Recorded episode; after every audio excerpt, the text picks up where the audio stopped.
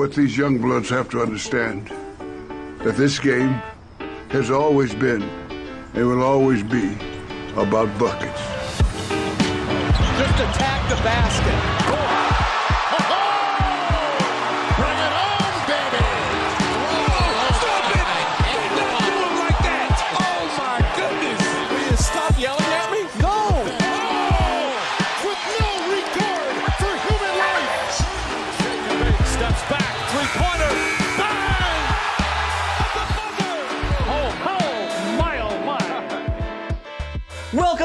Buckets, brought to you by FanDuel Sportsbook. My name's Matt Moore. I'm the senior NBA writer for the Action Network, joined by NBA futures analyst Brandon Anderson. And this is your NBA 2023 Draft Best Bets Part One episode. That's a very long title, but that's what we're going to do. We're going to do two episodes on the draft this week. Um, I'm here to provide you with information on what I've heard from league sources, to give you information on what I what the scuttlebutt is, and a lot of this, like we will talk about the process of this. I will talk about all the caveats on this type of stuff and how tricky it is. This is all, going to be also a how to bet the draft type of episode. We're going to explain the complications of it and why betting the draft can be extremely lucrative, but also really tricky. We'll get into all of that. There's two sides of this coin. If you're going to be talking about betting the NBA draft, well, first off, you need to be downloading the Action Network app. It's the best way for you to track your picks. You get all of our great draft content in there, all sorts of cool information. You can actually uh, track number one through five best bets for who's going to go where, which I'll have a few for you in this episode. You can track all those in the Action Network app. Get yourself set for football. Going to be coming here down the pipeline. Brandon, this is like his last full week of working with me, and then he's shifting over to NFL. Uh, uh, for a while until until we get back into preseason NBA. Um, we've got baseball going every single day. We've got all sorts of stuff, and the WNBA pods over on this uh, podcast can be found in the Action Network apps. So make sure to check those out. All right, Brandon. So like, there's two sides of the of the draft coin. Okay, the one side is intel.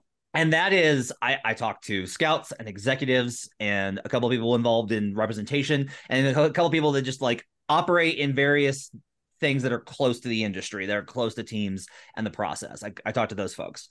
Um, the other side of it is actual draft analysis. And like that's what I think is makes up the bulk of, of internet coverage is like, here's his strengths and weaknesses, and here's what I think he's good at, and here's how good I think he can be, and here's his handle. That's why Brandon's here. Brandon is here to to, to give me input on where guys should go, quote unquote. and I'm gonna give you information on where teams feel like guys are going to go.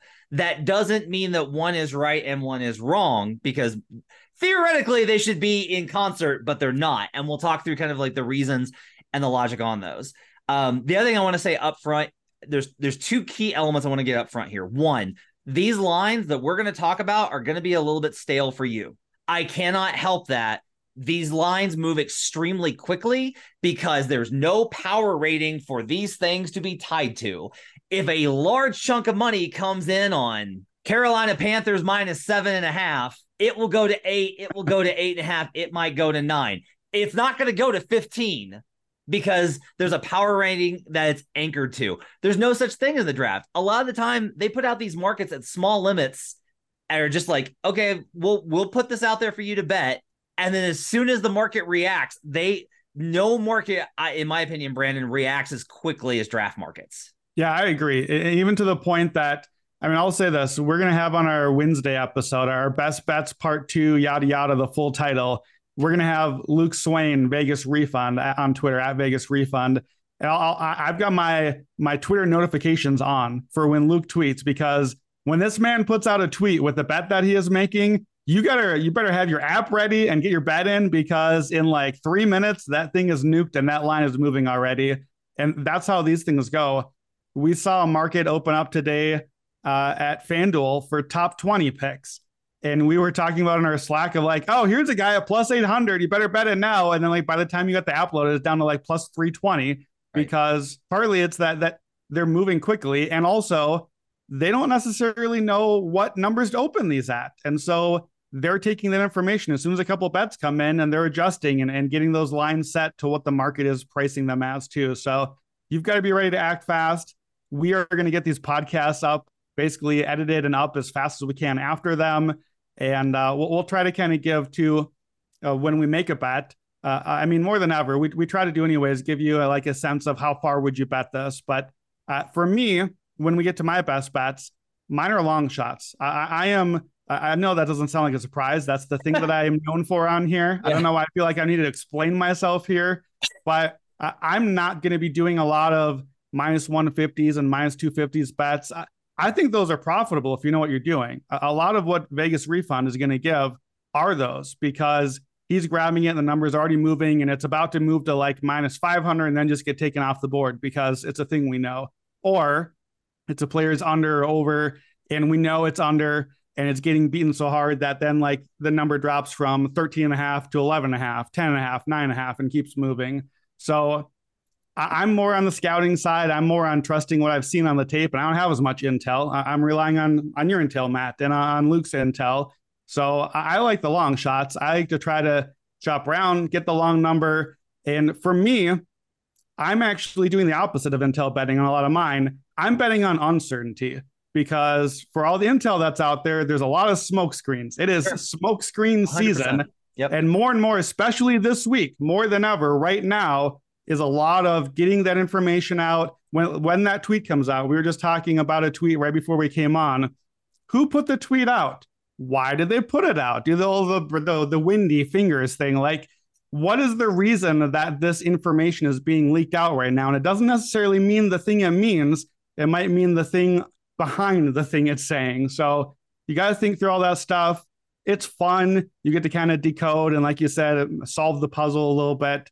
But I think it's fun just trying to figure out these players and and figure who's the right spot and all that stuff too. We've had some great hits over the years at Action um, on various players that I've heard late in the process that are getting steam. We'll talk about some of those guys today, but like you talk about the smoke screen a lot of times if there's if a guy isn't being talked about that's when i start to get nervous because my inclination is to be like ooh no one's talking about it maybe he slides and then you got guys like shaedon sharpe who yep. no one was talking about, and there was all sorts of concern. And guess what? He still won seven.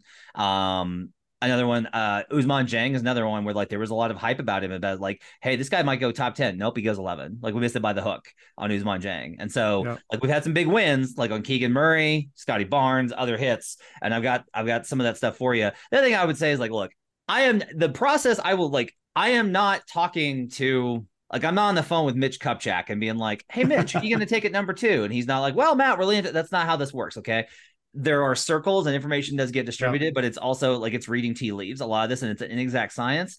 And if you want to choose to believe that that is total bullshit, I don't, I don't blame you. And you are welcome to either fade that information or stay away from right. the market. I don't blame you. Okay, but I will tell you that for me, this has been like one I have stopped doing the scouting side of it for a number of reasons. Um, to me, it's a very inexact science from the way that I look at the game. I don't have a great feel for college. And three, this is like the biggest divide between me and Brandon is I don't disagree a lot of the time with like Brandon's going to tell you who's going to be good. Like Brandon will tell you who's going to be good in the NBA, and he's very good at packaging those guys. It is very rare that we get a guy that Brandon is not high on who's good in the league. Walker Kessler. But other than that, like for the most part, like Brandon's going to tell you who's going to be good. I don't really care. I'm like, sure, I'll deal with them when they get to the league. Yeah, like you, you care starting Friday. Once yeah. it gets to Friday, yeah, you now care. Friday. Now we have a team. We'll figure it out. yeah, we'll figure it out. Uh, but let's start right at the top here because we actually do have something to, to talk about and a bet to make, even though it's not it's not draft related. Victor Wembanyama is going to go number one. Shocker of all shocks. San Antonio Spurs are going to do it. My Scoot Henderson ten to one bet uh, is never going to get within remotely close. What's funny is how much hype Scoot has. Uh, I bet it blind, just basically off, of the idea of like, there's going to be a moment where people start talking about the bad things about Victor and the good things about Scoot. And guess what? We had it. There was like when when Vic got swept in those finals, there was like this, you know, on the end, uh, big men have injuries. Like there was a little bit, and everybody's like, yeah, I don't care. He's he's still going one. Like he's still amazing. it's still Victor Wembanyama. But um, I am talking to the number one Victor Wembanyama hype skeptic, not Victor Wembanyama skeptic. I'm going to try and be as, as charitable Thank as possible. Nobody has been more skeptical of the hype about Victor Wembanyama than Brandon Anderson. And Brandon, you have a specific bet against Victor Wembanyama that you want to talk about to open up our show today. Yeah, so so let, let me just let me paint the picture on the hype that we're talking about. We we've all heard this, but it's been like weeks of conversation at this point. So here, here are some of the hypes that we've seen from Kevin O'Connor at the Ringer. Calls Wembanyama Gen Z Kareem Abdul-Jabbar potential goat. That's what it says on the Ringer draft guide. Chris Broussard. If Wemby is Anthony Davis, Kevin Durant, or Hakeem, that's a disappointment. What? I expect him to be one of the best players ever, a career like LeBron, Jordan, Duncan, Shaq, or Kareem. Okay. Woj called Wembanyama the greatest prospect in the history of team sports. In the history of team sports in the world ever existed. Like the hype is out of control here. There's more of these, but I just feel like, look, he's very exciting. The talent drips off of the screen when you watch. There's no denying any of it. We've never seen anything like this. And it's fascinating to me just that alone because most years most draft cycles, when we see the guy that we've never seen anything like it before, usually we're mostly against that guy. Yeah. Usually I'm for that guy. Yeah. Like I'll even say it. A year ago, I was for that guy. He just was a white Minnesotan named Chet and is a very similar sort of slight build, some injury issues, similarly elite defensively. Chet Holmgren, I was very much in the corner. And then Victor Wembanyama is it's like he's clear he's a better prospect very clearly. He has a much more offensive skill there but it's fascinating to me and i don't know is it is it the international thing? We just saw what Jokic is doing. We've seen Embiid win an MVP we we've seen Luka be what looks like you know future MVP I don't know when the future is but I think we'd be surprised we can get one eventually. It's an international game now. So maybe you know, the French phenom kind of stands out. I'm betting against Wembanyama in a specific way, and that is for Rookie of the Year. I'm going to bet my, my best bet of the draft season right now. I'm starting it out hot. Scoot Henderson plus 600 to win Rookie of the Year. I think is a patently insane number to hang on Scoot Henderson. So, first of all, we just implemented a rule. It takes place starting a week from right now when it hits July 1st, you got to play 65 games to qualify for awards. That matters to me for Victor Wembanyama because this is a giant man. We know how the injury history goes with players of this size. He has a history of uh, uh, knee issues or leg issues. He's had the back issues. He played a lot this year, but the NBA is a different place. He has a very high center of gravity. That's how bodies work. He's thin. It's going to take some time even guys like LeBron, Luka, two of the other best prospects in the histories of team sports, didn't make the playoffs right away. Like it takes some time to figure this stuff out. So that's a first concern for Wembanyama is does he even get to 65 games? Because of all teams in the NBA to play the long game and not give a rip about rookie of the year, it is the San Antonio Spurs. They are not putting this dude out there toward the end of the season to just get him a couple more games and push to win him a rookie of the year trophy. That is not the Spurs game plan, in my opinion. They are going to, I think, give him some some rest games right off the bat. Like they're gonna treat him to me like he's like LeBron or something. Like he's gonna be taking a game off on a back to back here and there. And then all of a sudden, you miss like three weeks with a little injury. You took like eight or 10 games off for load management. You missed a couple of weeks we're in danger already of just qualifying to be a rookie of the year and getting to 65 games. So I'm starting with that in mind as already a significant concern. What do you think about that? So, okay, the history of him is December 2020. He's got a stress fracture in his fibula. Not surprising. That happens quite like that happens not just with big men. That happens like Bradley Beal had this, right? So I'm not sure. necessarily like all that worried about that. Fractured a finger, no big deal there. Shoulder contusion, not worried about that he had a, a psoas injury, which is it allows you to pull your knee up to your chest in June 2022. But that's the last time that he had like a significant injury. So like I will say that usually when we have injury concerns with a big man, they're more they've al- we they've already popped yes. up on the radar. Yeah. So I agree. I don't necessarily know like the here, here is a key question that we don't know with San Antonio. I can tell you what I've heard is that they're like there was talk about Chris Paul. I've heard that talk was like really overblown. That like they're going to be very patient. They're not looking to load up and win now, which is the correct way to go about it. Don't do what they did with Anthony Davis. Don't do what the Mavericks did with Luka Doncic. You need to suck for a while. It's fine. Like suck for a while, get some muscle on the kid, develop him slowly. He's still going to be awesome. You're going to win. Like you could realistically win like 30 games with like Keldon Johnson, Tre, and and Victor. Like that can happen. You can do that. Um, you can, but you can still be very patient with how you build the roster to figure out what you need specifically around him. So I think they're going to take that approach. I don't know if that's going to translate to missing games. They will absolutely tank if it calls for it. Yeah.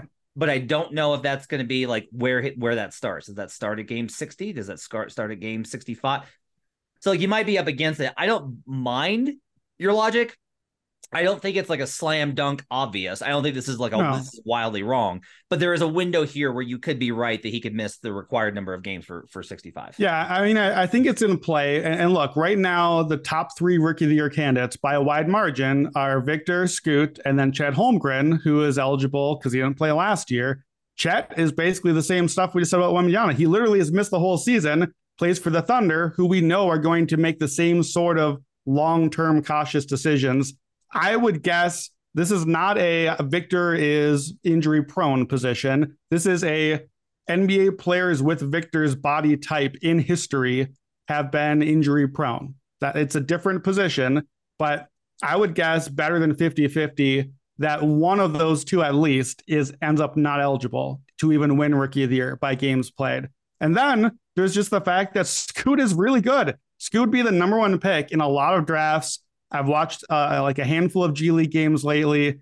Scoot's explosion is great. He looks like a young Derrick Rose or a Russell Westbrook, not quite that level athletically, but I think that he was saving a little bit of it up later in the season. Just kind of like, I've already proven what I need to. He's got the pull up now. He improved a ton. He spent two years with G League Ignite. He improved a ton early in the season, flashed everything needed.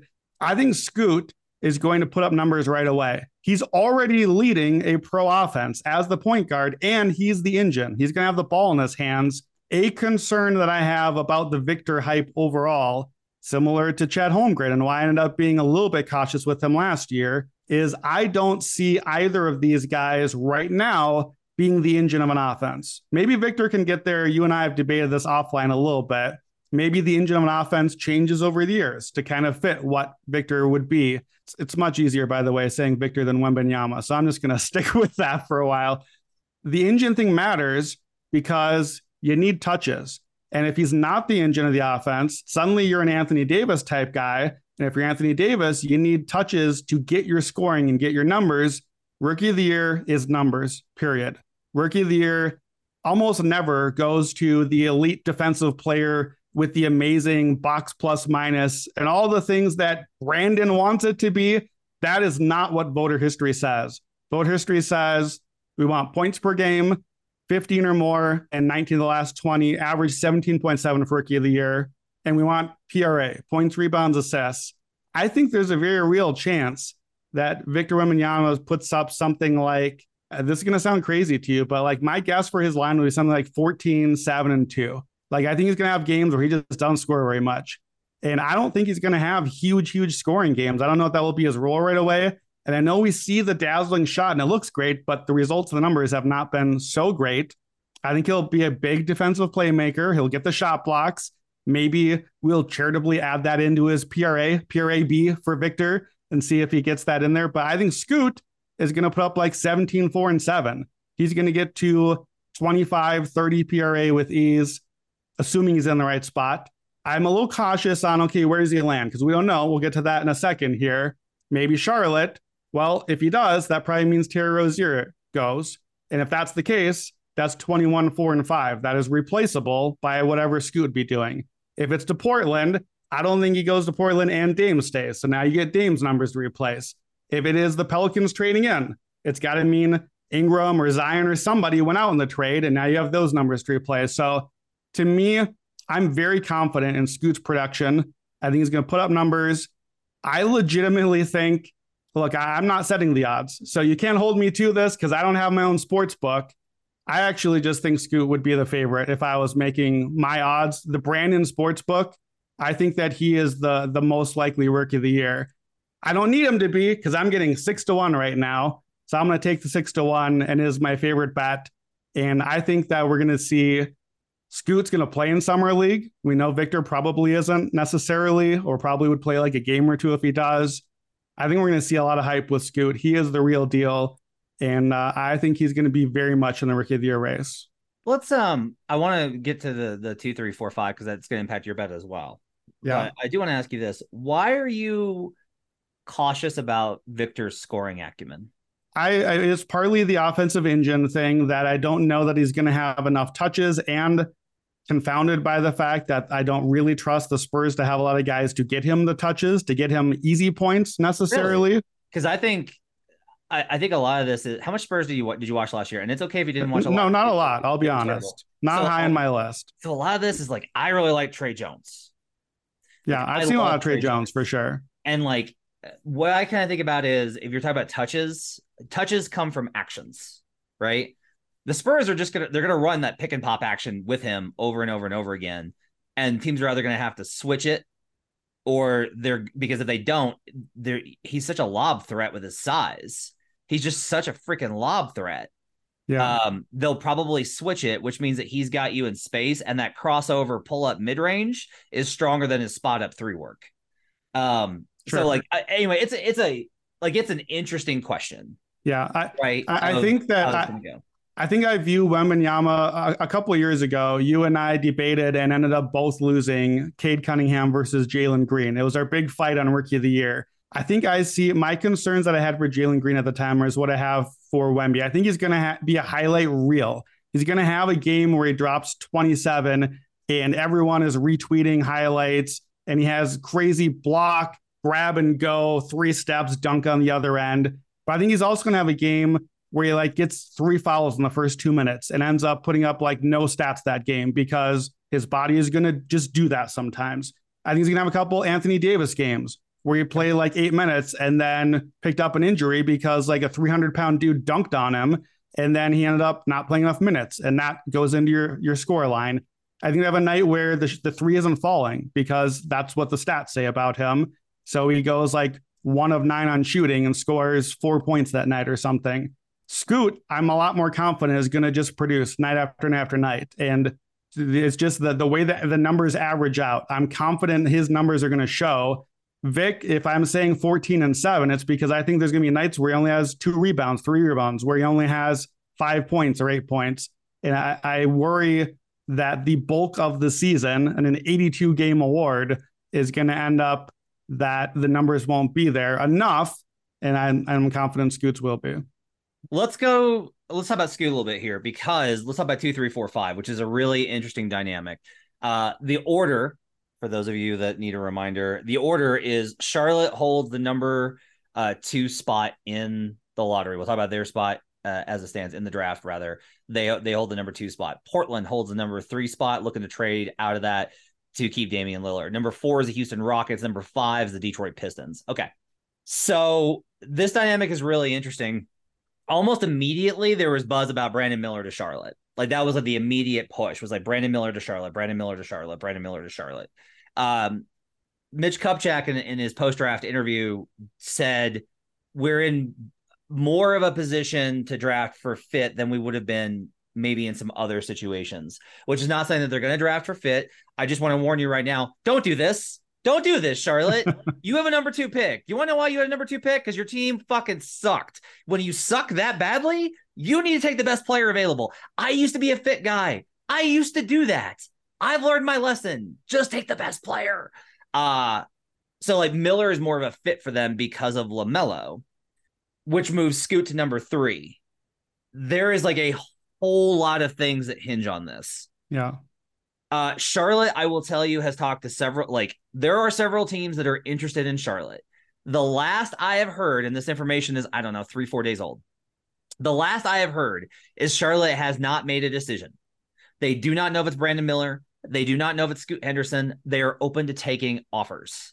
If you are talking, if this is where it gets really fascinating. Charlotte did not had not had Scoot in for a workout and then got him in. And they made a big deal of having him in for a workout.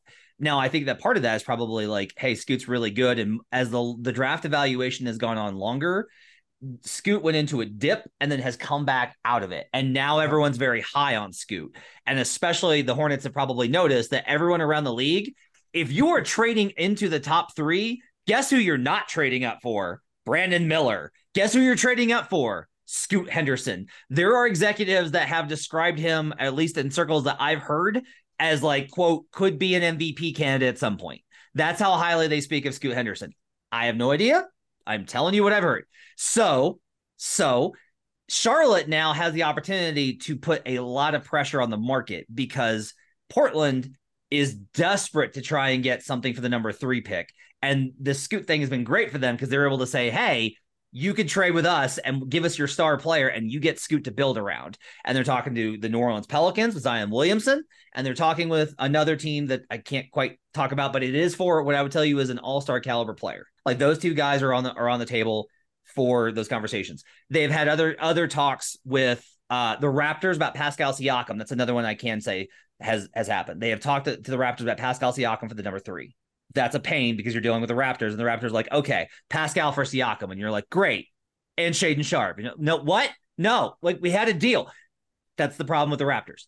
Um, so Charlotte now has a lot of incentive to keep the pressure on to be like, we might take Scoot. You don't want like, and you're gonna have to give us more than you're gonna give give Portland because our pick's higher. Like, if you really want Scoot and we take him, you're out of luck. And that, you know, so there's a lot of stuff that happens here. Here's like the crazy thing. If Charlotte takes Scoot Henderson, my opinion is that the odds of Damian Lillard not being a Portland Trailblazer go up by like 20%, maybe more. Like there, I wrote about this this weekend on Action Network. You can find the article. There is a whole game theory thing being played out here. And there is an yep. intense amount of pressure that the Blazers keep trying to be like, I'm not really, we're, we're not worried about it. It's going to be fine. And like, I'm just telling you that the closer we get to the draft, Damian Lillard's people for sure are making everybody sure known that like, you better get a deal done for that third pick. You better not bring a rookie into camp to play next to Dame. So like, massive amounts of pressure there. The only, so the end point of this is a better Scoot's not going past three. Whenever, if you want to take a long shot on somebody, if you want to bet on, I don't think you should. I think it's going to go Victor and then some order of Miller, Scoot. I think that's like going to be the order here. Well, okay. I think it's going to be Victor one and Scoot either goes two or three. Brandon. I will say this. I think if anybody in the top five falls, my opinion is that Brandon Miller would be the guy that would slip. Yeah, I agree with all of that. Uh, I, that's the the same conclusion that I've drawn as well. Is Obviously, we know Vic is going one. We know this. The only other thing I am certain about in the draft is that Scoot goes second or third. And more and more likely, I'm beginning to think Scoot goes second. I don't know. I'm probably not going to bet number two or number three pick because, again, that comes back to me. I'm not enough confident in my intel, or if I am, it's going to have to be a fire now because we just heard the thing and this is the pick, and then it goes quickly. So I think Scoot is going to go there to me on my draft board, which is irrelevant to any of this, but for me personally, Scoot's in his own tier. We got a Vic tier, we have a Scoot tier, and then Miller with some other guys. It seems like, from what I've heard and seen uh, on draft Twitter and on some of these other lottery boards, it seems like Scoot is at least similarly placed on some of these other scouting opinions. That's why he's locked into that second or third pick. I think, too, a reason why teams are so gung ho for him, in addition to the possible MVP upside, to the possible like athleticism and all the other stuff. The intangibles with Scoot are so good. People love this guy. Like he's a leader, he's competitive.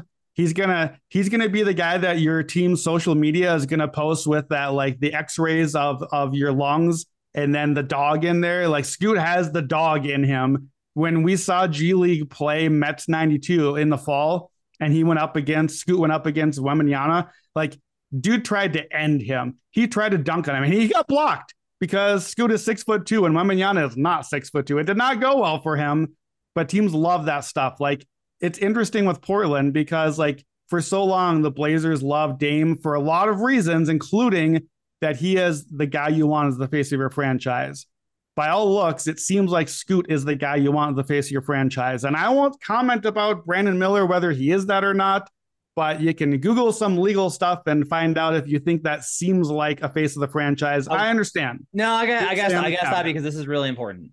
Look, I would say that the intel on that, like teams have done their research on it. And I would say that while there are there's never not going to be concerns when the player is involved in a legal situation like that. Like there's never like it's never going to be like ah no big deal, right? I mean somebody died, right? Like that you're never somebody was murdered. I will say that there has been absolutely nothing yes agreed. to implicate Miller in any regard. He was cleared very quickly by police and that the background intel has not like revealed more on that situation beyond like I don't think that it's a zero in the conversation, but it needs to be like stated like I don't think that's material to the conversation and like yeah. Because of how complicated it is and, and the delicacy of it we got to be be careful there. You're, you're right. Th- thank you for saying that. I agree with that. I just i, I bring it up to say we, we have a lot of positives we've heard for scoot. Certainly that's not a positive. That's all. Right. That, that's, that's, not that's a positive. Yeah. so as a better who wants to bet on on uncertainty here's another of my best bets for today and I and you know, early on, right on the night of the draft, you and I talked about I liked Brandon Miller to go number two. At the time, it was plus 160 heading into the lottery, and it quickly flipped. I've gone back the other way now. You've got me convinced. NBA Twitter has got me convinced. Scoot goes two or three. And if Scoot goes number two, and if it's Charlotte or whoever trading up, now I'm going to bet on uncertainty because I know the likely outcome is that Miller is just the next guy and goes number three, and that's who Portland likes, and he fits. And like Miller's a guy going to fit on every team. He's got length. He's a shooter. He plays on the wing. Every single NBA team needs that player. There's no reason Portland couldn't use that player, but there's also no reason that we know for sure that that is the guy that have to be in on. Like he's not that clear of a number one pick in other drafts talent. So I will bet Brandon Miller to be the number four pick at 26 to 1 at our sponsor FanDuel. And again, look, he could slide further than that. So I might I, I can lose this bet the wrong direction, right? He could not be two or three, and then I'd be like, oh well, Houston didn't want him anyways. Houston wanted Amen or whoever the other pick was going to be. So I realize that's the downside of this bet. But to me, I'm gonna bet on uncertainty. I, I never believe when we get past the top tier, that next tier that everyone thinks is locked in, you talked about, I want you to name some of the names now, names that you've hit big on in past drafts. Scottie Barnes, I think. Um, uh, Patrick Williams, I think, yep. was another one that you did well on. Yep. To me, these are it's, it's the spot. It's like that number four or five spot where there's a little drop off, and we all locked in on the guy we thought was there, and actually that team didn't agree with who we thought was there. So this is a bet on if it Miller if Miller doesn't go to and isn't who Charlotte wanted all along, that maybe slips a little bit. So 26 to 1 on Miller, just a just a nibble. I'm not going crazy here, but Miller to fall to number four, not because of any of the things we talked about, not because he's not good, for no other reason than the draft is unpredictable. And we have two picks before that, and all I need is Miller to just not be the third one and, and to be the fourth one. the, the guys that jump, in my experience, and this leads us into like our conversation for three four, are athleticism. It just is if you get guys young enough, you can develop the, the athleticism. It's one of the reasons why Scoot's like such a kind of dividing prospect because the athleticism is absolutely unreal. The shooting is a concern. And like you have teams that are just like, I don't know, man, this is a shooter's league. I don't know if I want it. I don't know if I want Westbrook 2.0. You know, like that's been a lot of the conversation is like, yeah. I, I would have loved Russell. I would have loved Scoot Henderson back in two. Somebody said to me, like, I would have loved Scoot Henderson back in 2010 but the the, the hmm. game now because of Curry has effectively changed. Sure. The only if Scoot goes to Portland's in trouble. Yeah, that's that is a nightmare scenario for the Blazers because I don't know that anybody's trading up for Miller. Agreed. They might, however, trade up for Amen Thompson. That's one that I could see happening. That you could have a team that likes because Amen apparently, from what I've heard, has been killing workouts that there are guys that do well in the pro days, there's guys that do well at the combine, and there's guys that do well in the individual workouts. And how much that matters really depends on what front office you're talking about. Because some teams are like, I don't care how, like, I don't care that he was grumpy when he was here for dinner because he doesn't want us to draft him. I'm taking him. He's the best player. Um, and there's other guys that are like, I just don't get the right vibe from him. I don't think he's a good fit for our culture. I didn't like this answer that he gave. Like, there's all these types of things. Mm-hmm. Amen has apparently been awesome in the workouts. And so like I think there's a good chance that Amen might move up, and that that honestly is alarming to me because I have a bet on Cam Whitmore at four, um, because I had heard that Cam Whitmore is like there was a number for him at under five and a half, and that got erased. I bet that, and it got erased, and now his number is I think four and a half. And so it might still be five and a half, but it's juiced under. And yeah, so, I, last I saw was five and a half, but like a minus two sixty or something. Yeah, it's a minus two sixty, and that's and that's tough here. I do think it's interesting. You haven't been as high on Cam Whitmore. Yeah. Why not? So he's he's not a very me type of prospect. He Whitmore is the explosive athlete part two. Like some of the things that we were saying about Scoot is what folks are saying. And first off, that's a bit of a problem for me because Whitmore played through injury a lot at Villanova and played in. If, if you've watched Villanova at any point for a while now, they are a team that likes to kind of slow things down and be very, you know, very, very careful, take care of the ball, play the Villanova style of basketball. Whitmore is like the bowling ball transition guy that you want to get out and run. And Villanova, I think, was maybe not the perfect fit for that. I don't love his feel for the game. And I know that that feels very nebulous, but that to me is one of the skills that I can't teach. Like that's one of the skills I watch the most for is just do you have intuitive feel, IQ? Is your passing ability there? He, he has Whitmore has averaged 0.7 assists per game. Like he would have a historically terrible assist rate for effectively a wing here to to jump in. Uh, he shot uh, not great. Uh, he's supposed to be a good shooter, but he shot 34% on threes, not huge volume. He also has, he's six foot seven, but he's only a plus two wingspan. So I think to me, Whitmore plays like a guy that's a three, four, like a combo forward type, a guy that you might hope might play some four for you. But by size, he, he almost feels more like a two to me, and even by the style that he plays with. Like I think actually I've seen some people compare him to Anthony Edwards, who obviously is on my Timberwolves and was a number one pick and is a great player, and that should be a good comp if he's that. But I think that's more the sort of player he is, and he's a downhill attacking sort of player. A lot of the limitations that I've seen from him are things that are not easily fixable. And I don't find that he would fit as easily into team construction. However, I don't find myself betting against Whitmore specifically because of this. There are teams that I've learned over time who I have a decent instinct for, who they, what sort of players they like, and, and there are teams too where it's like, oh yeah, of course, like the for not anymore because the Wizards changed, but for years, if I just had like a junior, senior blue blood player that I don't really like that much, I'll just the like Wizards. put them to Wizards in in my mock draft because they just took those guys. The Rockets don't take guys that I like. They just don't. The Rockets take different dudes than what I like. And the Rockets are fourth, and the Rockets are the team that has been rumored to take him or Amen Thompson, who has a lot of very similar elite, crazy athleticism, size, great things about him, questions about the feel. Those are guys that I'm lower on on my board. They're guys that Houston tends to take. So I have to be kind of cautious with how to bet that. Yeah. So I'm I'm trying to find ways to hedge with with with Whitmore. I do think that Whitmore goes no further than five.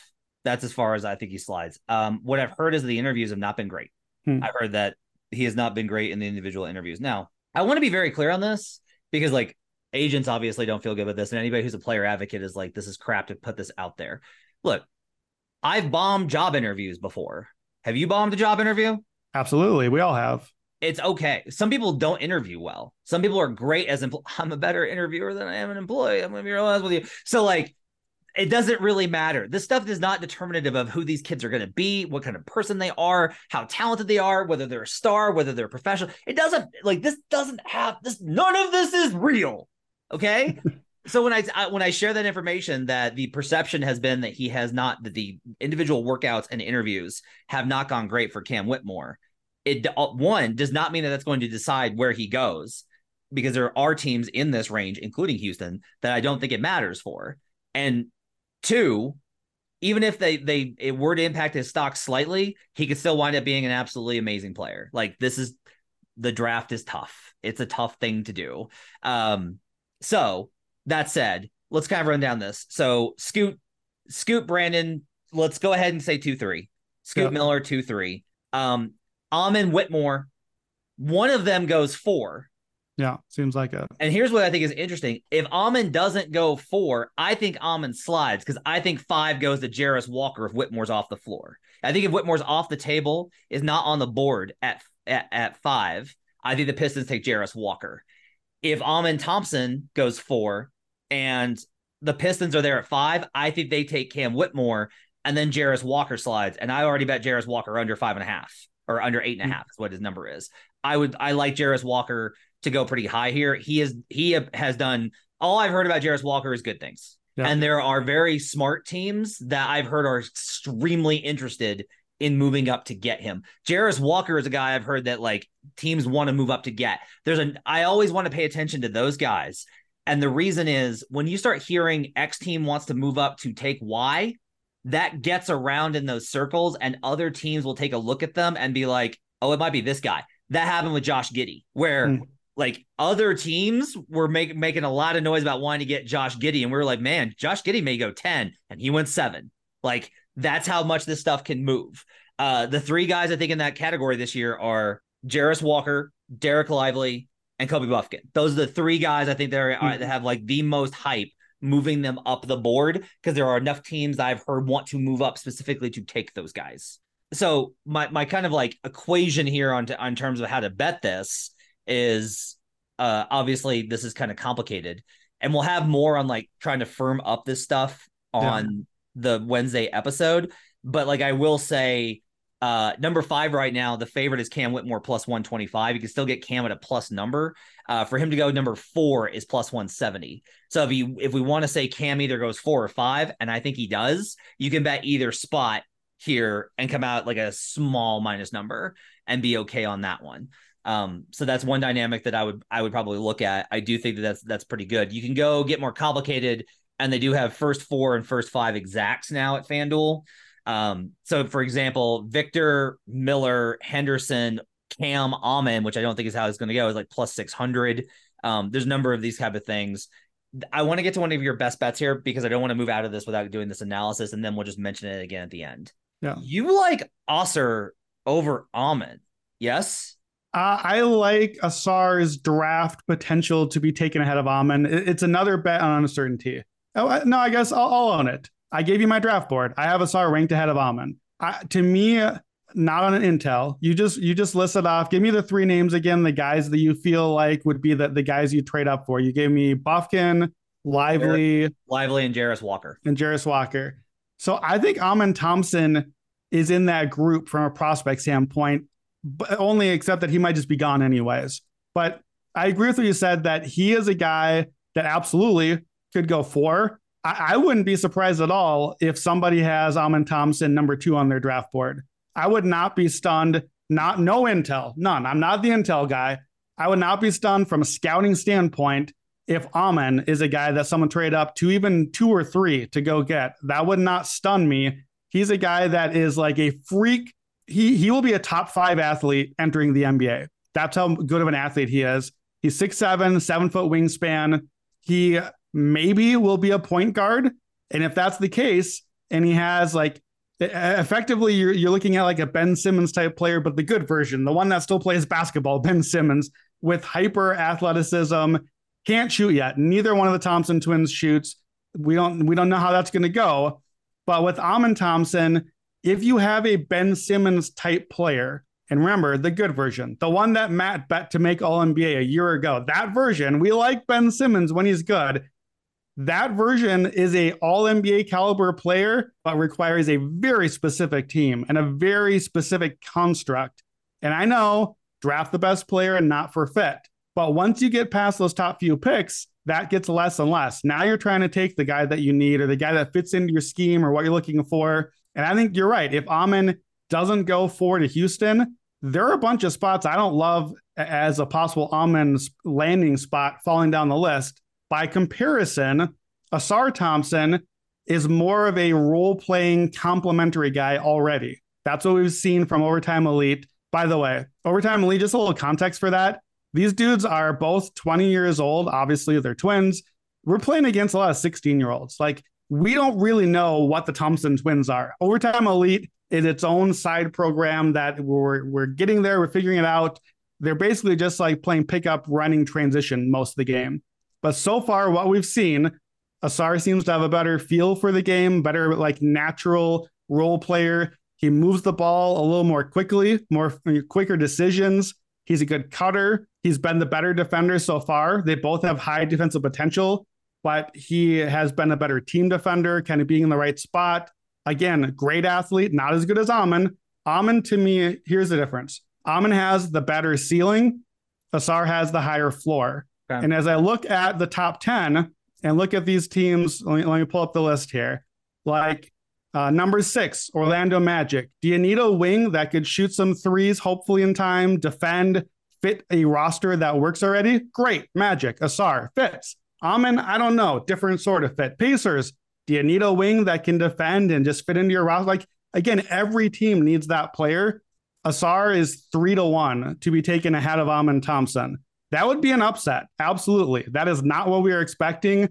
Amen has the higher ceiling. But to me, Amen is a guy that a team maybe will love, or that some teams maybe just won't really have much on their board at all. Whereas Sar is the safer version and a more team friendly version. So yeah, this, this is my final best bet is Ausar over Amen. Again, partly on uncertainty in the draft. And like you said, with some of the Amen teams that may or may not work up there. And then partly on just that I think Ausar fits NBA rosters much more easily. Kevin O'Connor at the ringer and his ringer guide, he's got Ausar ahead of Amen as well. So something to consider is like this is the this is I think that the, the draftniks are are gonna like Ausar more than Amen, and I think it's telling. There are there's like look there are draftniks that work in the league, and like they do have they they have a very good sense for what some of the teams are on the board for what's interesting about this draft though is you do have like you have guys in Scoot and Amen that I think you're right with the ceiling. Teams are more likely to trade up to move for them. But yeah. if you're not in the position of like we want to swing for the fences, if you're just like I just need a good player, then Amen might slide past them. Yeah, so that's like that's really interesting. And the question there is like, would Ausar go ahead of Amen? Like if you're in that yeah. spot or you're like, I really do like how many people are are are are not on not only like I'm not as high on Amen as everybody else but I'm so high on Ausar, I will pass up both Amen and these other guys for him to go. What do we think is like a floor for Amen? I, I actually think that his floor, like if there were if there were alternate lines and I could bet like over eight and a half, over 11 and a half, I would probably play an Amen over escalator on like he could be the dude that's kind of sitting in the green room tumbling a little bit. Not because he's not a good player, but just because, yeah, I think what you're saying, like, look at like Magic at six, Pacers at seven. I would have said this about Wizards. To me, they might be in play now. I think you take Amen if you're like, we got to just find a dude to be the face of our team and be our star. We don't have it. The Pacers have that. The Pacers have their team. The Magic have their dudes. Like the Rockets have some dudes, but Amen fits really well to that roster as a ball mover, a guy with size, someone that can defend next to Jalen Green. That makes a lot of sense to me from a team building perspective. Now, I haven't really, I haven't figured out what the Rockets team building d- decision making has gone, but I don't know what the floor is. I, I, could see him. I would be pretty surprised if I saw him and fall out of the lottery. We haven't seen it. that's on no mock drafts anywhere. I think that he is almost certainly a top 10 pick but I, I might be wrong too. We've seen these times before, like the Lopez twins, the Morris twins. The weird thing to me that's sticking in my head is these dudes often get drafted like back to back or like right in a row. And if I'm remembering right, I feel like sometimes the order we thought they were going to go in ends up being flipped in, in and that that's just like completely availability heuristic and all sorts of bias in that. So so don't make a decision off of that. But I think these guys are going to go close together. I think Amen could slide to I, I don't know, like eight to the Wizards could be a possibility. Again, Utah, Dallas, nine and ten. That's those are not Amen fits to me. I don't see yeah. that. So now it's like, okay, well, now now it goes, hey, this dude's sliding. We're sitting down here at 17, 20, 22. This could be a star. Let's go make a deal for it. And I think that's who ends up getting him. Here's what I would say. If you think Amen and Miller are top five, then you should bet Jarace Walker over six and a half minus 175 because there's only so many spots. Right. If now I will say that I am skeptical of that. I think one of those guys falls. One, one of which guys? Brandon Miller, Amen Thompson. Okay. Falls Like, how I- far? Out of the five? Out of the five. Okay. I think that that's I think that's possible. I think that not even possible. I think that that's like how I would have it right now, based off of what I've heard. But again, like if you if you actually got if let's say that you were just a casual fan, you ran into into a guy and he wasn't worried about about the information getting out, he trusted you for whatever reason. They don't, as a rule. But if they did, um, like they would tell you, like, look, we really haven't made up our mind. Like we have until Thursday. And so we're going to keep reviewing stuff and we're going to keep talking about it. They get in these rooms and they go over and they go over and they go over. And a lot of times there's disagreement. Like there's heavy disagreement on these things. Like I will tell you right now, the Dallas Mavericks are split on what to do with 10. Half the room wants to trade it, half the room wants to wants to draft it. And they are getting some great picks there, which is what I want to talk about next. Hey, real quick note here from Matt Moore, senior NBA writer. Yeah, it's Asar Thompson, not Oscar Thompson. Uh, the reason that I pronounce it that way is I read it in print, obviously, like hundreds of times since the start of prospect season, but had never actually heard it pronounced. And I read this morning an article. I'm not going to say which one to embarrass that publication, but a very well known uh, article about I don't know how to say this athletic competition. They focus on the athletics of the world, and they actually had a note in there that it was Osser and not Asar. And so I was like, no, no, because I want to say Asar. Anyway, it's Asar Thompson. My apologies to Asar Thompson and everyone with the Thompson family. Going forward, just heads up. Every time I say Osser, think Asar. Thanks. When we talk about how the rest of this one goes, if we look at more of the let's look at at 8 9 10 etc there's a couple names i want to go over um i have bet this morning anthony black 8 or 9 i do not think that he gets past utah if cam whitmore slips then maybe that changes but my opinion is that he does not get past utah so he either goes 8 or 9 in my opinion so I and bet to both. be clear, those are those are two separate bets. You've bet them independently, correct? yes His his, his over under annoyingly is eight and a half, right Yes. at the line. So you're you're skipping that and betting exact outcome to eight or nine. Yeah. So I bet Anthony Black eight plus 140, Anthony Black nine plus 390. That's what I bet this morning. Um, Okay. I don't think that Black gets out of the top 10. There are some people that are lower on him. I don't know that the draft, I don't think the draft Twitter is as high on him. And again, those people, there are individuals that work in the league that come from draft Twitter. So I don't like, I pay attention to that stuff.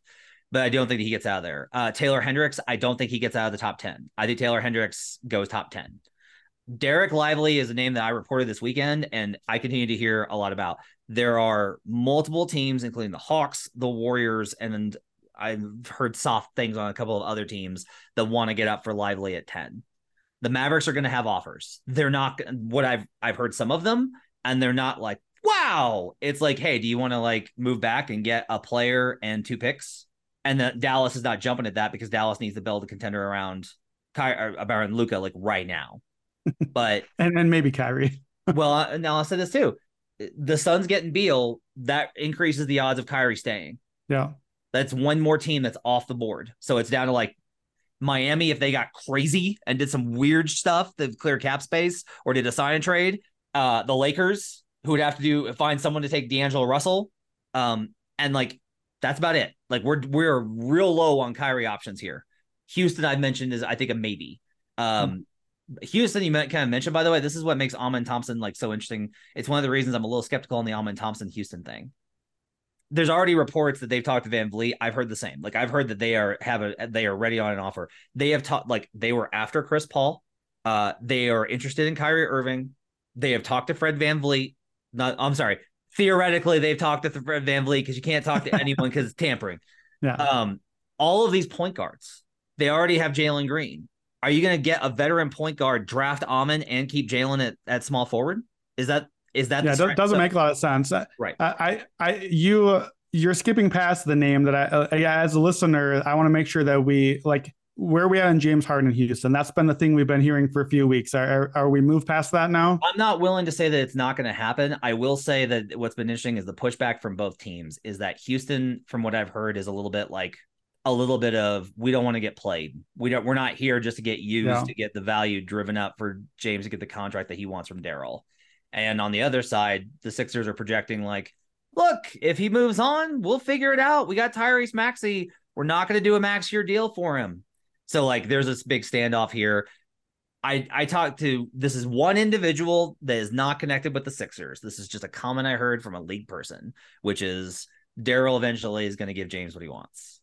That's the that's the assumption from some. Now, yeah. I will say like Daryl Morey, not extremely popular with some circles of the league.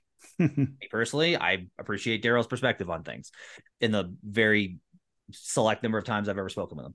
Um, so anyway, that's one of the things that's weird with with the Amen situation.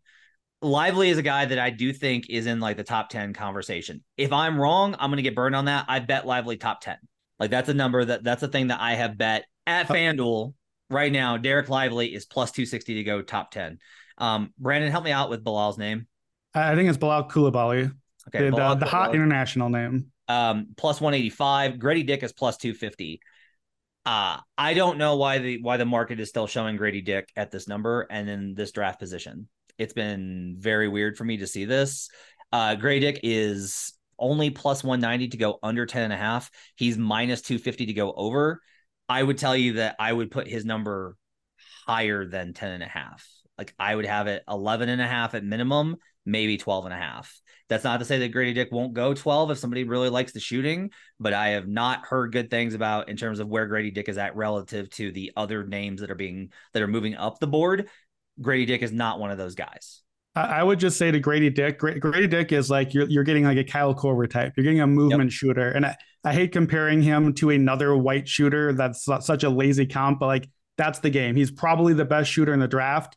To me, the number is at 10 and a half for one reason, one reason alone.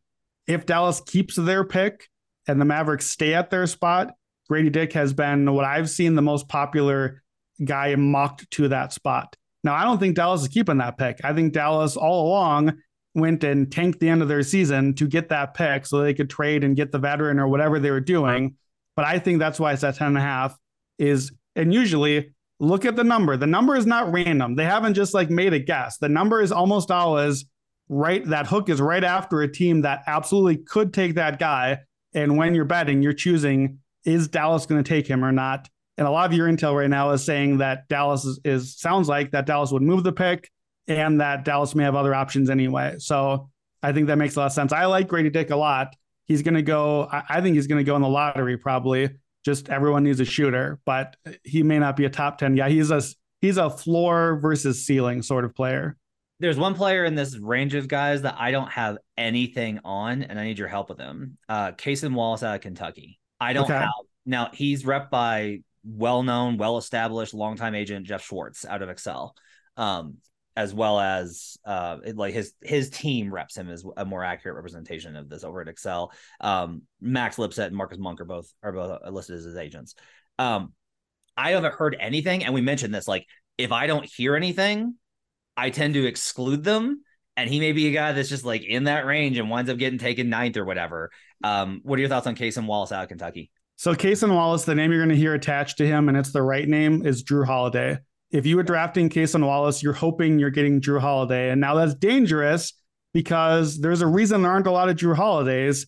Jrue Holiday, of course, you're getting, you want him because of the defense, the point of attack defender, guy that can, like, if Cason Wallace is the player that you hope he's going to be when you draft him top 10 or lottery, whatever, you're taking him because you expect him to make multiple all defense teams, assuming maybe not, because I think we changed all defense to not have to be guards anymore. But in the world where we have to pick four all defense guards, Cason Wallace, he's long, he's 6'4, but 6'9 wingspan. He's a great point of attack. He gets low, he's strong, he's a team defender, he communicates. He's a guy that sets everything up for what your defense can do.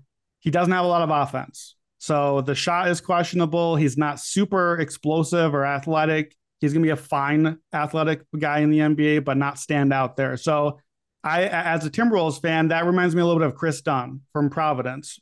Back in the day where we drafted him, we, uh, whatever. The Timberwolves drafted Kris Dunn, hoping that the defense would be good. They knew that because defense is pretty safe floor, but hoping the offense would come around. It didn't really ever do that. And now he just kind of bounces around as a role player. That's the that's the worry with with Cason. So I, I think he's another one where he could be a culture sort of pick. Like he could be a guy uh, you know, a, a Caruso or a Pat Beverley sort of guy. But Caruso and Pat Beverley didn't get drafted. Like they didn't go in the lottery. They didn't get drafted at all. They like floated around the world in different spots before they got their chance in the league.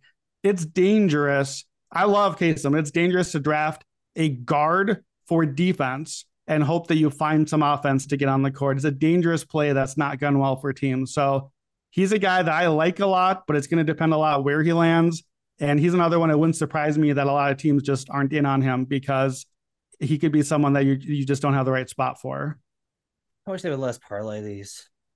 I so wish they would less parlay draft positions. It'd be so much. It'd be so fun for us. Um, Kobe Bufkin. I am not. I, I just cannot stress the number of times I've heard that name. Yeah, in the last like five days. He is popular. Um, now there are guys that rise and then they get over examined and they slide back. There are guys that get talked about and then they get floated in a lot of rumors because a team, one team is putting it out there to try and generate a trade offer from a specific team. That happens. It's rare, but it, I've I've heard it happening. Um, so like these things are are complicated, but like one, the market is it it's is wild for Kobe Bufkin. Like it is a wild market uh for Kobe Bufkin at FanDuel Sportsbook. Uh, Kobe Bufkin's over under is 12 and a half. The over is plus 104. The under is minus 138. You can get him to go elsewhere. There are top 10 yeah. picks. Um, for him to go top 10 at one book is is plus 100 that's how low it is there. Oh wow. Yeah. So like i think that that's crazy. I would not bet that. I don't know. It this is what's tough for me because i i put out this weekend a list of, of guys i felt were in the top 10 and kobe bufkin is not in that group. If i'm wrong then like i'm gonna lose on like one of these anthony black or one of the or lively like i'm just not, there's no way i hit anthony black and lively when there's only like five spots out of that top five but I do kind of wonder. I have been resistant to betting the market. I will say this too: the market reacted more to Kobe Bufkin than it did to almost anybody else I've seen. Yeah. Like there was a he went from like 18, 15, 13 and now 12 and a half. Like it's been a drastic move on Kobe Bufkin. Yeah, and and from my experience and I've only really been betting the draft for a couple of years, when that happens, you should believe it.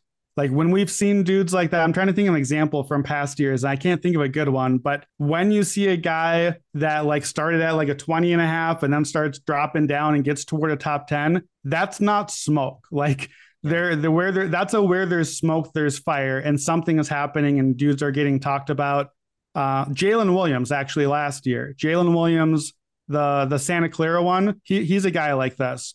Jalen Williams, I think, started in like the 20s last year and then was popular and rising, rising. And he was a guy like Bufkin. He was a combine standout. He was a guy that was getting a lot of momentum, and that number kept dropping, dropping. And and it, like the unders, I think, still all ended up cashing for Jalen. I believe he went 12th because it, it was right. Like everyone, the, the the smoke was right with him. So Bufkin 12 could be a possibility. Oklahoma City again, like Jalen Williams, is the team that I've seen rumored a lot with him. He's a combo guard type. I've seen him compared to Derrick White.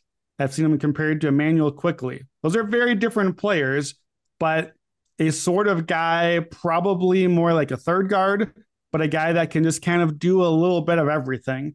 And uh, yeah, I, I, he's a name that I absolutely expect to go in the lottery at this point, which is hard for me, the scouting version, because Kobe Bufkin was a late bloomer even during the scouting season.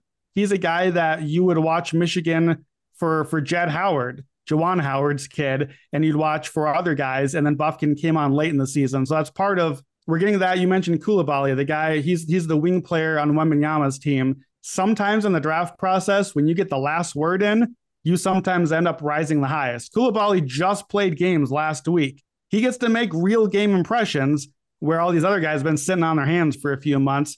Kobe Bufkin has that late momentum push. So I think that's interesting. I'll, I'll say this too. Over under on the there the Kobe Bufkin. There's also a Kobe Brown from Missouri that has a chance to go in the first round. Will almost certainly get drafted. Over under. I'm turning 40 in a week, and I am feeling my age on multiple Kobe's getting drafted in the first round of an NBA draft. Take the over on that. I feel old. How did we get here with Kobe's already? um, Taylor Hendricks over is eight and a half minus 102 at, at FanDuel. Hmm.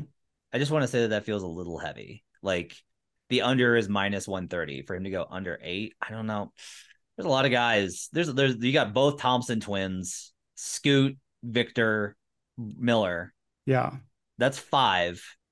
I mean, a lot of this is Yeah. the Jarace Walker thing. Is that I've I heard Jarace Walker early. I've been on Jarace Walker. If I'm wrong on him, if he slid down for whatever reason, and Jarace may be one of those guys that like everyone really liked, but then they they got they looked at the potential of the other dudes, and they're getting suckered in by Yeah. not suckered in. That's not that's not. No, I know what you mean. they're getting convinced by the. Jar- Jarace is not a star. You're not drafting Jarace to be the star of your team. Right. I predictably love Love Jarace Jarace Walker, because to me, I think he could be like a modern Robert Horry. He's the guy you put at the four next to Chet, next to Wembanyama, next to Karl-Anthony Towns. He's the guy that like, okay, we've got our small, like skinnier center, and we need a bulky guy to defend. We need, we've got a more offensive minded center, Sabonis. We need somebody to defend next to him. Jarace Walker is the glue guy that does all the other stuff for your team. So the right team, I love the fit, but yeah, he he's not the guy you're going to draft. You're taking the huge swing for, but yeah, I think he gets interesting. If, if you're going to be betting multiple bets at these top tens and over unders, you got to sit down and like make your list, like Matt was just doing. List off your guys because at some point, not everyone can go on the top ten. Right. Like don't don't bet yourself in a corner where you've got 12 dudes to go in the top 10 because sorry, it's not going to work out for you. So be careful and remember again for me, uncertainty. Somebody's going to end up slipping in there or trading up or something that we were pretty confident didn't happen and then now the domino effect there's you, you can't bet the domino effect in real time with a draft or we're just riding coattails by then. So you almost have to anticipate something going wrong and what kind of things can happen from there. That's why I like the long shots and the uncertainty stuff. But it, it's going to be an interesting night. The more we get locked into the top ten, you you gave the list in your article. You said here's the ten guys, and without even seeing the ten names, my head said, "Oh no, it's not. like there's not ten guys on Saturday before the draft. There's no way we know who the ten are." So then the question is, okay, who who isn't the ten? Who gets in? Who falls out? What's the reason? You kind of have to tell the story a little bit. So I think I, I think you're right. I think the the reason that I'm wrong is that there's going to be somebody that reaches in the top five, and I think that where I'm probably off is Amen because here's like what happens is if Amen goes higher, then Whitmore goes lower. If Whitmore goes lower, then Jarace goes lower. If Jarace goes lower, then like that's the sequence of how it Yeah. slips. Like Hendricks, I'm just telling you, like that's I have I would be I am te- always hesitant to use the word. I would be shocked if if Hendricks does not go to top ten. I would not be shocked if Dereck Lively, who I bet to go top ten, does not go t- top ten. But you're getting 260 on him. Like there's good numbers, there's good value on him. yeah, Um, it'll be interesting to see. Like maybe somebody slides. You know, maybe one of the Amen, maybe Ausar slides, maybe Amen slides. Uh, we will find out. We'll talk more about it on Wednesday to go over best bets real quick. Uh, I bet Anthony Black both to go at number eight and go number nine at FanDuel Sportsbook. I bet Bilal Coulibaly at over 10 and a half. I bet Gradey Dick over 10 and a half minus 250. I still think that's the best bet. I got a better number. I still like that number at two at minus 250. You can wait and they might move it to 11 and a half. And I would still bet the Mhm. over at a smaller number. Brandon likes Scoot Henderson to go plus 600 because he thinks Victor Wembanyama sucks. Just kidding. Uh, he likes Ausar Thompson. that, that's for that's for rookie of the year for Scoot. for rookie of the year. He likes Ausar. Sorry, not not to go number one rookie of the year. Very clear distinction there. Uh, Ausar Thompson plus 300 to go ahead of Amen Thompson. And he likes Brandon Miller number four plus 2600. We'll have more bets for you on Wednesday alongside Vegas refund. Till then, make sure to check out the WNBA episodes. Hit us up on Twitter. My thanks to David Payne, our producer. We'll see you guys again next time. Until then, get draft buckets.